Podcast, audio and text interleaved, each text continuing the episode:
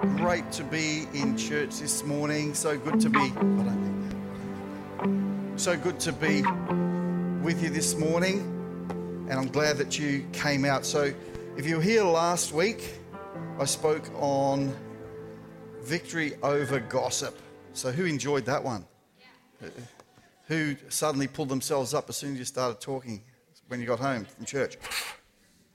So, yeah, it is really, uh, really good to have you here if you're visiting with us this morning. And just want to explain what we do as a church. You would have seen people raising their hands. It's our form of uh, honouring God, worshipping the Lord, reaching closer to Him, surrendering, uh, whatever else we may want to interpret that as. And also, uh, we pray. We pray because we believe in God. We believe that God can change our situations and our circumstances when we bring them to Him. So I also just want to uh, congratulate our uh, bapti- baptizers, baptizers for their decision. Fantastic. And the next service, we have another couple of people being baptized in the next service as well. So looking forward to that. So this week, if you thought last week was hard, this one is going to be another doozy. So I mentioned two things that were closely related to gossip, and that was envy and pride. And I think when those two uh, are combining together, then gossip is the result. It's the baby that they, they create. Is, is gossip. But uh, there is a spiritual stronghold that we do have to grapple with and tackle with, and that is pride. So I'm just going to give you a scripture this morning. Jesus set the tone for his followers in a way like no other leader has ever done. And I'll, I'll, read that out to you Matthew 20, verses 25 to 28, because what it is, is Jesus gives us a parameter uh, to live by, an example to lead by, and a way in which we should live. So, Matthew 20, verses 25 to 28, it says this You know the rulers in the world lord it over their people, and officials flaunt their authority over those under them. But among you, it will be different.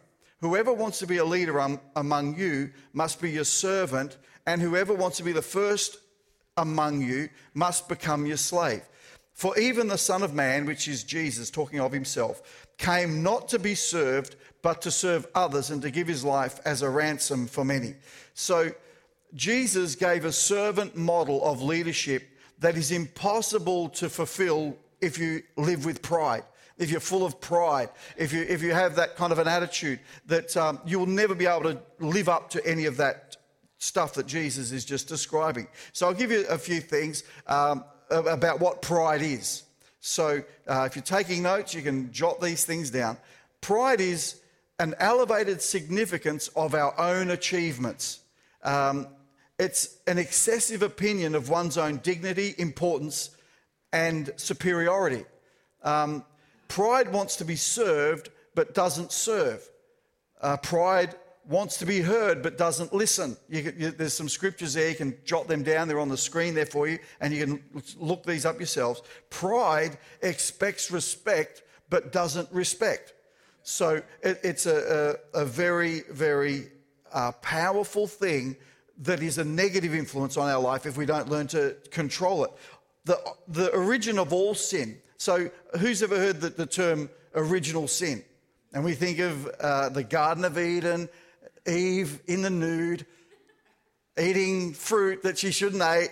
That's the original sin. That's what we think it is. But actually, that was the second original sin. The original, original sin was, was Satan in heaven, in the presence of God, who became full of pride and, and he wanted to be God. And, and because he had this pride, uh, um, uh, created within himself, uh, he was evicted from God's presence. And, and if you, you want to you know, look those kind of things up, Isaiah 14, verse 13 and 14, and Luke 10, verse 18, give us a brief little description of how Satan was evicted from heaven. But it was because of pride. He wanted to be God. Um, now, there are three possible results that pride delivers, and they are all bad. I just got to be careful. I don't want to go and have a bath again. Number one, so if you're taking notes, we're not going to be too long. Who thinks, oh, thank you, Jesus? It's like, we're not going to be too long this morning. But number one, pride elevates the estimation of ourselves. So, what pride does is makes us think we're much better than we are, in other words. Um, some of the greatest kings in the Bible missed their best. Uh, they turned away from God when pride entered their heart. I'll give you two examples King Uzziah. Now, these are good kings, kings of Judah. And uh, it says Uzziah followed God, and when he, uh, and when he became powerful, he became proud, which led to his downfall. Second Chronicles 26 16. Hezekiah, another great king of Judah. These two are like the, the, the, the, great kings that you thought, well, they did things really well, but pride came in and ruined their reputation. So Hezekiah became proud and did not respond to the kindness of God and, uh, and God's blessings over his life and over his kingdom. And it says that God's blessing was lifted off him. So, two great kings who started so well but got caught up in pride's web. So pride damages because it inaccurately elevates our estimation of ourselves. It's an inaccurate balance, an inaccurate scale. So when we when we have pride uh, uh, emerging in our spirit or in our soul, we begin to have an um, an overestimation of ourselves in every way that is not real. So Second Chronicles, uh, oh, sorry, Second Corinthians uh, chapter 10, verse 12. It says this in the NIV Bible when they measure themselves by themselves and compare themselves with themselves, they are not wise. Because you know what? If I measure myself by myself, I am the Hulk. I am so strong. I am so amazing. I can run, I can jump, I can, I can do everything. But you know what? When it comes to reality, I realize I'm not as good as what I think. I learnt that really hard this a couple of weeks ago at the state conference. Um, Maddie George from Tumby Bay and Josh and myself, uh, I got challenged to play buck hunter at, at this place we were staying. I had the buck hunter game with the shotguns, and I'm thinking, yeah, I'm to I'm gonna teach the young bucks. So we got this game going, and I'm like, you know, I'm going to win this. No worries. And then they said, it said, choose your animal, what you're going to hunt. And I'm thinking, the moose, because that's big. It's the biggest thing you can't miss. So I chose. I got to choose who what we're going to play for. We're playing for the moose. We're going to kill the moose.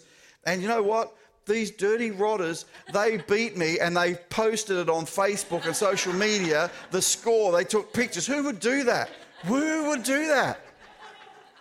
It's just a game. But when success comes your way, don't get a fat head. We, I love the sayings we have in Australia. Don't get a fat head. So, what you need to do when, when you start seeing success in your life is honor God for that. You need to bring that back to God and give Him the honor for the things that are going well in your life. So, there's ways to honor God. Um, it's like giving Jesus some priority.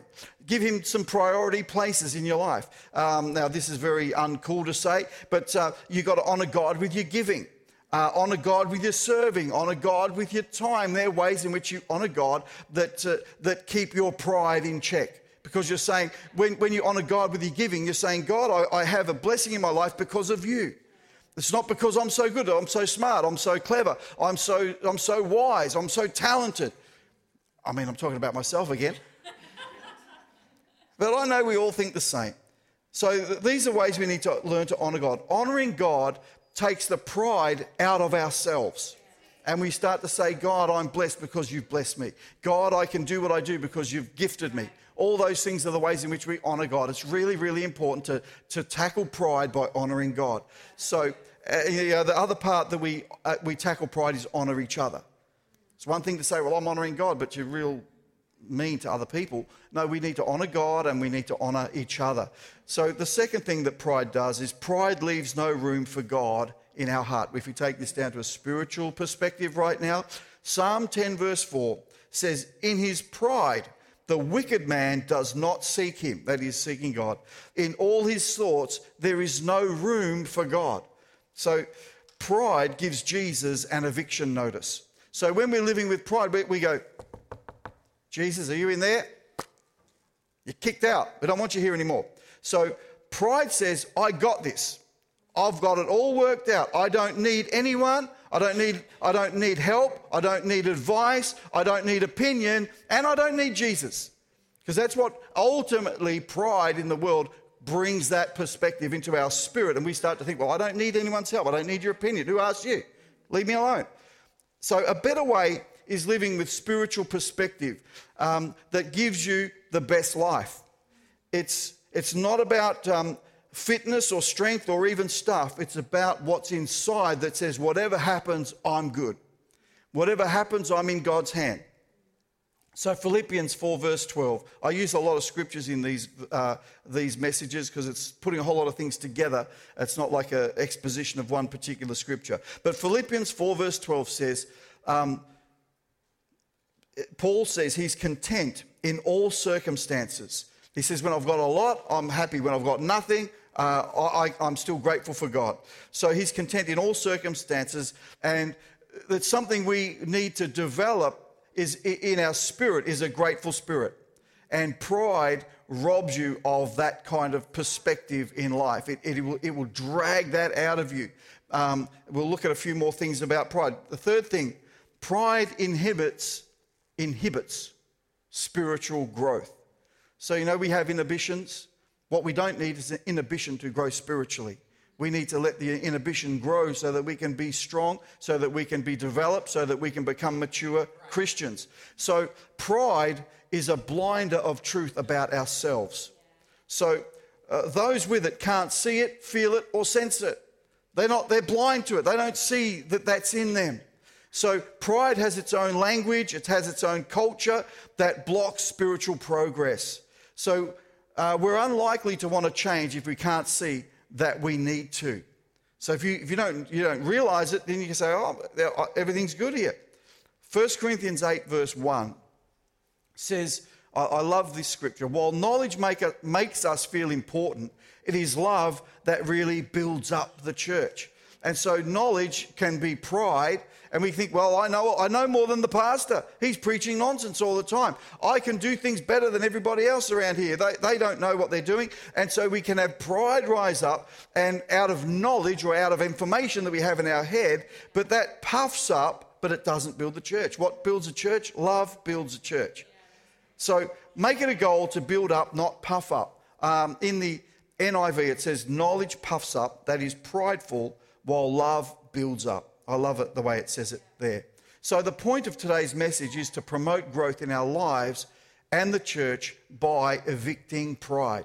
And so often we've evicted Jesus and we wonder why we're, we're struggling through life. We need to invite Jesus back and evict the wrong tenant that is in our heart. Say, pride, just like Richmond on Friday, on Friday night.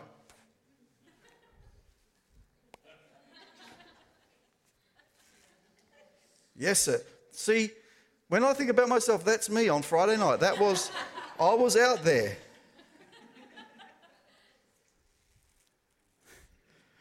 I'll manage. I'll manage. the way to grow and keep growing. The Christian life is best, is best lived through spiritual encounters that keep us connected to Jesus and we become more and more like Him. So I wrote this in 2012, just in case you're thinking I'm picking on you this morning. Encounters with God don't lead us to pride, but to reverence. So Moses, he encountered God in Exodus 3, verses 1 to 6. We know it as the burning bush. Who's ever heard of a burning bush experience? It's when Moses was minding his own, thanks Rory, Moses was minding his own business in the wilderness, suddenly sees this bush that's on fire that just keeps burning. Now, I don't know how long he noticed it for because it says he, he turned aside and thought, why is this bush still burning? So maybe he saw it in the morning and then he thought, oh, the bush is on fire. And then he was looking after the sheep and, and doing his stuff. He's had his lunch and this bush is still burning. And then like, later in the afternoon, he thinks, hang on a minute, that's only a little bush. It's been on fire since this morning. I better have a look at what, what this is. And it says he turned aside to look at this bush that was burning. He had an encounter, and then the next thing he knows, he goes to see this bush. He gets close enough to it, and then God speaks to him out of nowhere and says, Moses, Moses. And he says, God knows my name. And he says, take your, take your shoes off. You're on holy ground right now. And he gets this collision with his destiny with God at this burning bush moment. And, and uh, what, what I think, now, what am I getting to? This encounter with God. Um, it says that he, he covered his face and he was afraid to look at God. he has an incredible encounter. And, and you would think, I mean, look, I know you're not me, but, but I think if I had an encounter like that, I'd be, I'd be like, you know, I got something. I got something to say. God spoke to me. And, and yet he doesn't go away with, with pride, but he comes away with, with you know, incredible humility. That, that, God has spoken to him and he's covered his face and he's afraid to look at God. So he has an encounter that, that, um, that didn't create an attitude of pride within him, but an attitude of humility. So he didn't go, hey, Pharaoh, hey, people, hey, world, God has just visited me. God has just given me instructions. You need to listen to me. Now, although God spoke with Moses, it caused him to be humble among men. And you know what? Some of the things that you, you, you, can notice is you can judge people's fruit. And you can tell when someone is full of pride and full of arrogance and full of attitude. Um, and they might think, but God's given me some great revelation. God's met with me. And so I know where you're doing things wrong. But you know something? When God really speaks, there comes a humility of spirit upon us. So Moses was humbled by his encounter with God. Romans 12, verse, uh, sorry, Numbers 12, verse 3. So the fruit in Moses' life uh, of his time with God was humility, not pride. So our best defense against pride is to live close by Jesus. Walk close with Jesus because it keeps the pride out and lets Jesus in, keeps you humble. Pride has bad fruit. 2 Corinthians 13, verse 5 tells us that we ought to examine ourselves look at ourselves, take a, take a look at our, our internal sometimes and, and start to see well, am I prideful? Am I allowing pride to rob me of the purposes of God? Now, in Proverbs 13, verse 10, it said, Pride leads to conflict. Those who take advice are wise. Conflict and arguments follow pride around. And that's the fruit of pride. That's the results of pride is there'll be arguments, there'll be strife, there'll be fighting. And we need to we need to analyze ourselves in that respect and say, well, why is it everywhere I go that I seem to seem to be at war with people? I remember once at Marion when I was a plumber working on a medical centre at Marion, and uh, went out in the car park to get something out of the out of the work ute, and um, there's this big fight going on in the car park. A lady and a, a, man in the car having a big argument, and I thought oh, I better help here. So I went and said, "Hey, what's going on?" And the guy drove off, and this lady turned to me out of nowhere and says, I must have a magnet in my head that attracts people to fight with me.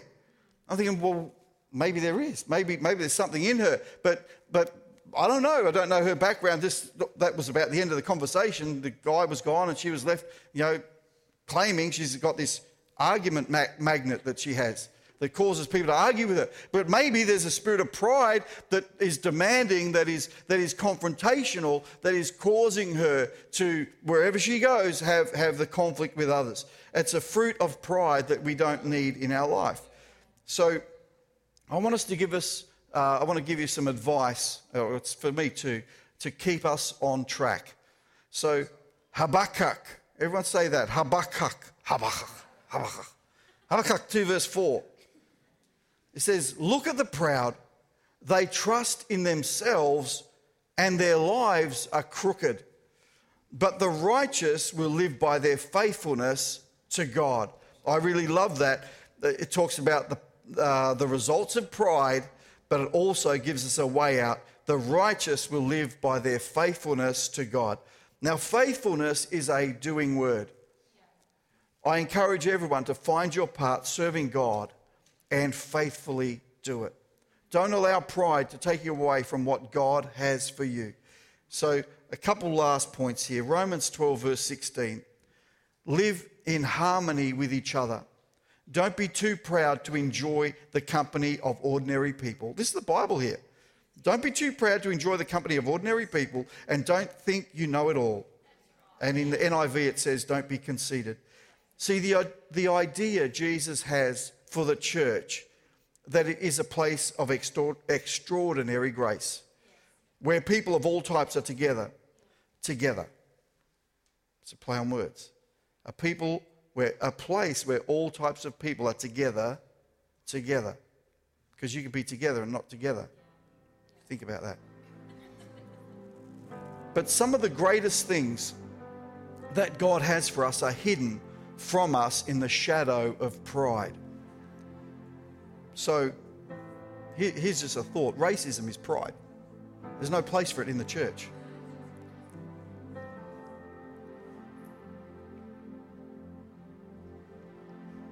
We say to ourselves, I'm, I'm, not, wor- I'm not working with her. That's the accent of pride. And we do we, we say we have these things in, in, in uh, church environments. Oh, I'm not going to go there. That's the accent of pride. I'm not forgiving, I'm not going to forgive that one. Not this time. It's the accent of pride. Oh, I, don't, I don't tithe, I don't give. That's the accent of pride. I'm not serving. That's the accent of pride. So we're going to pray this morning. If you can just bow your heads with me this morning. For the accent of pride to be taken out of our hearts and out of our church. And we're going to declare an eviction of pride. We're going to reject its fruit. And we're going to open our heart to let Jesus be king again. Why don't we stand to our feet this morning, just as if you will.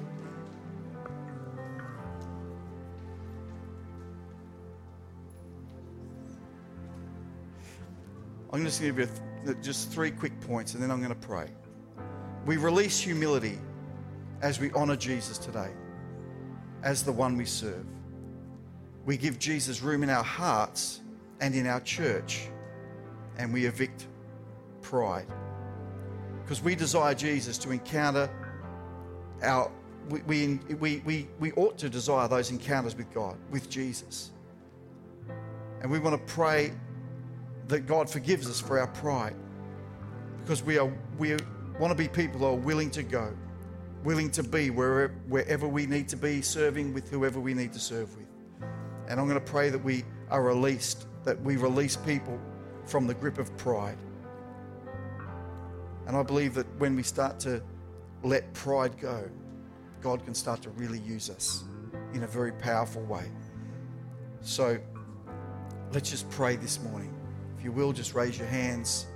Say, let some of uh, some of this message get on me today. So, dear Heavenly Father, we release humility over people's lives today. We want to honor Jesus above ourselves. Lord, I pray, give us the, the room in our hearts and, and in our church. We evict pride and we welcome in Jesus to the throne of our lives and in the throne of this church. So, Lord, we pray that you forgive us of pride.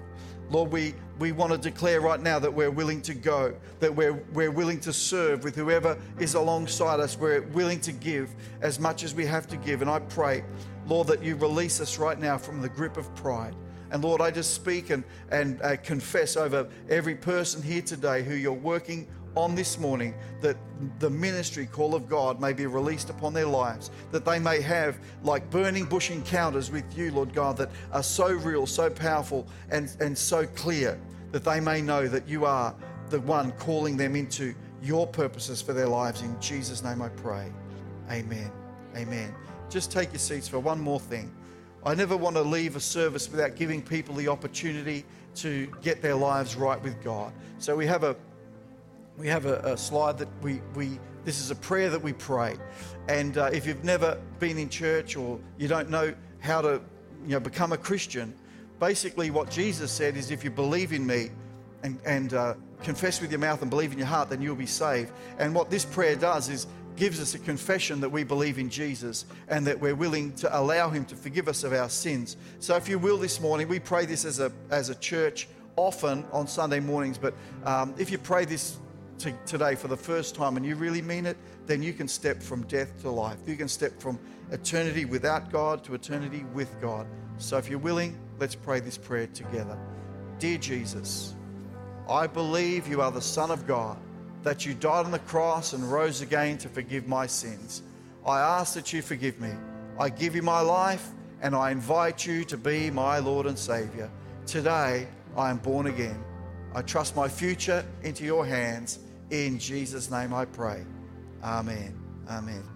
God bless you, church. Thank you for being so good at listening, and uh, we'll see you afterwards for a cup of tea.